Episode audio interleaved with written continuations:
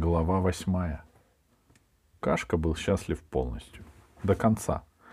Больше он ничего не хотел. Он шел с Володей. Шел на ту лужайку, где встреча... вчера повстречали страшную собаку и где камень. Там они будут разводить костер. Вдвоем. Кашка шагал не сзади, а рядом. Володя сам зашел за ним и небрежно сказал Серафиме. — Мы с Кашкой погуляем. Не бойся, он со мной будет. И вот они идут. Володя сказал, что хочет обжечь в костре тросточку. Вчера вечером он вырезал на ее коре шахматные кубики. Полоски, треугольнички, кольца. На огне все тросточки, вся тросточка потемнеет, а потом Володя снимет кору, и на обуглившемся дереве останутся белые узоры. День был прохладный, солнце лишь изредка проглядывало в разрыве облаков. Кашка отправился в путь в одной рубашке и поеживался, но он был рад. Когда холодно, еще приятнее сидеть у костра. В лесу ветер был слабее, когда пришли к поляне, Кашка почти согрелся. Набрали сухих веток и сложили у камня. Кашка, ты про костер помалкивай, а то будет нам нахлобучка, предупредил Володя. Я помалк, помолк, буду помалкивать. А у тебя есть спички? У меня стекло есть. От бинокля. Надо только солнце дождаться. Вот, смотри. В Каштину ладонь круглой льдинкой скользнуло выпуклое стеклышко. Кашка бережно взял его за край и навел себе на локоть, чтобы в величительном виде рассмотреть одну из царапин. Солнце выпрыгнуло из-за облаков и кольнуло кожу огненной точкой. Кашка ойкнул. Уронил линзу и засмеялся. — Ага, — сказал Володя, — ты не шути. Это солнечная энергия. И костер загорится. Как миленький.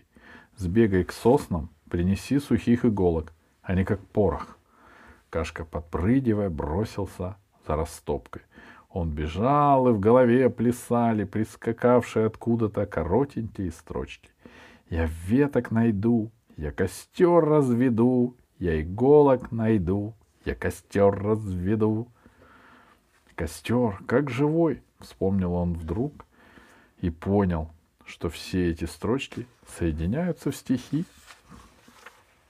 Кашка пошел не спеша. С самого начала повторил все, что сочинилось. Получилось здорово, только нужно было придумать немножко не так. Вот как надо. Я веток найду, я иголок найду, я на нашей поляне костер разведу, костер как живой. Нет, еще немножко не так. Я веток сухих и иголок найду, потому что для костров нужны только сухие ветки. Но тут Каште стало жаль стеклышко, для которого не осталось места в стихах. Он попробовал вставить его вместо поляны. Сначала слова не хотели укладываться в строчки, а потом вдруг легли, и Кашка даже подскочил от радости. Я веток сухих и иголок найду, стекнул, стеклом от бинокля, огонь разведу, костер как живой. Когда Кашка с пригоршней сухой сосновой хвоей примчался к Володе, Рядом с ним он увидел Райку. Райка и Володя беседовали. Кашке это не понравилось.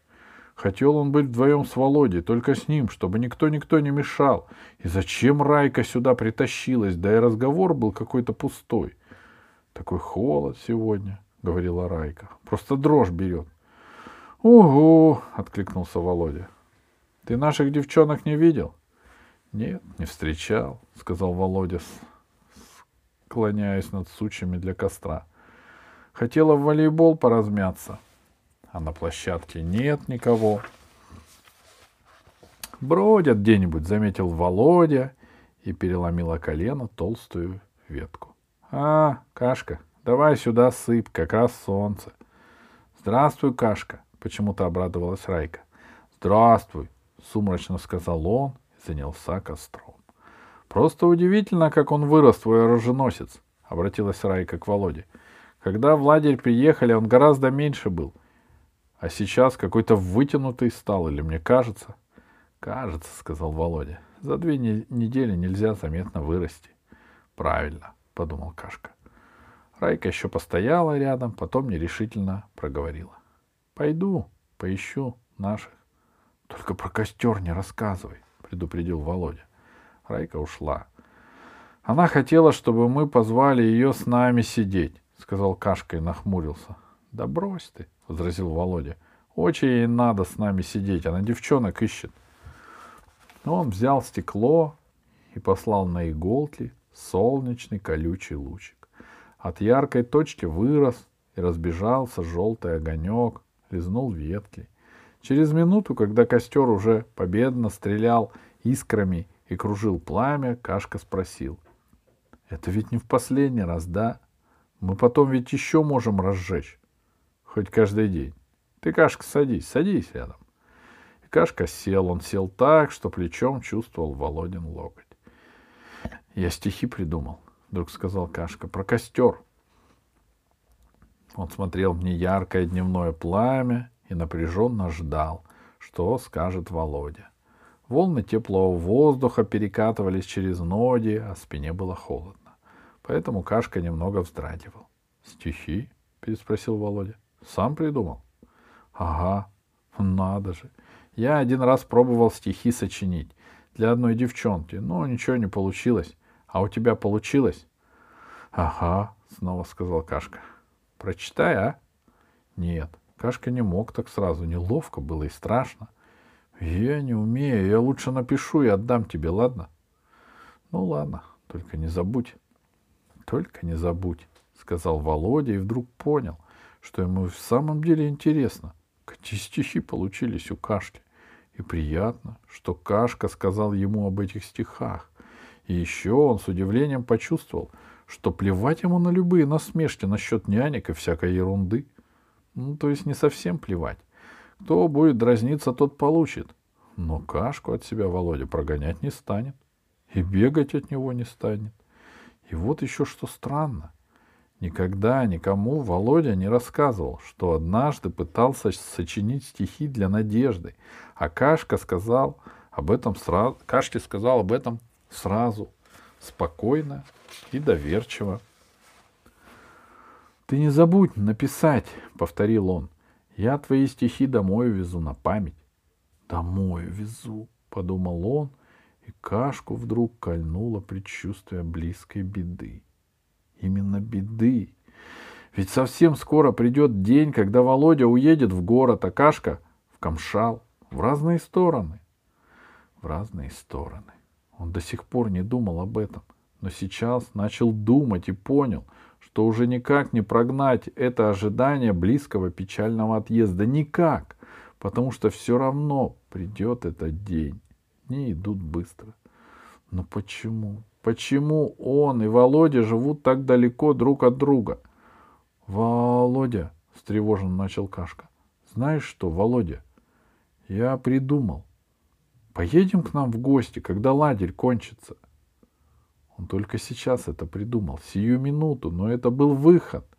Если Володя поедет, ему, может быть, понравится в Камшале, и тогда, может быть, он захочет приехать еще раз и еще раз, а ему понравится. Там они каждый день будут сжечь большие костры. Володя вынул из огня обожженную тросточку. Она дымилась. И по обугленной коре бегали искры. — Ну, Кашка, — неуверенно сказал Володя, — ты придумал. Тебе, наверное, дома влетит. Скажешь, кого это ты притащил? — Не, не скажут. И мне влетит. Все домой приедут, а меня нет. Знаешь, какой переполох будет? А ты письмо напиши. Если напишешь, тоже влетит?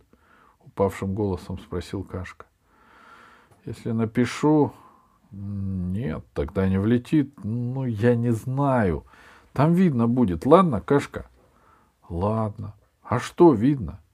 Мало ли что. До конца смены еще вон сколько дней. Вдруг что-нибудь случится. Или ты раздумаешь, или еще что-нибудь. Не раздумаю, с отчаянной твердостью сказал Кашка. Володя, а если не случится, и если не что-нибудь, тогда поедешь? Ну, посмотрим. Камшал отсюда сколько километров? Сорок? Ну, сорок это недалеко, ладно. Ты садись как следует. Возьми куртку, а то у тебя зубы стучат. Тепло, лениво сказал Кашка, чувствуя громадное облегчение и усталость от прошедшей тревоги. Ногам тепло, спине холодно. Дай накрою. Куртка пахла смолой и березовым дымом. Володя ножиком снимал с палки остатки коры. Черные кубики и треугольники сыпались Кашке на колени. Свежая белизна узора ярко выделялась на дереве, потемневшем от огня.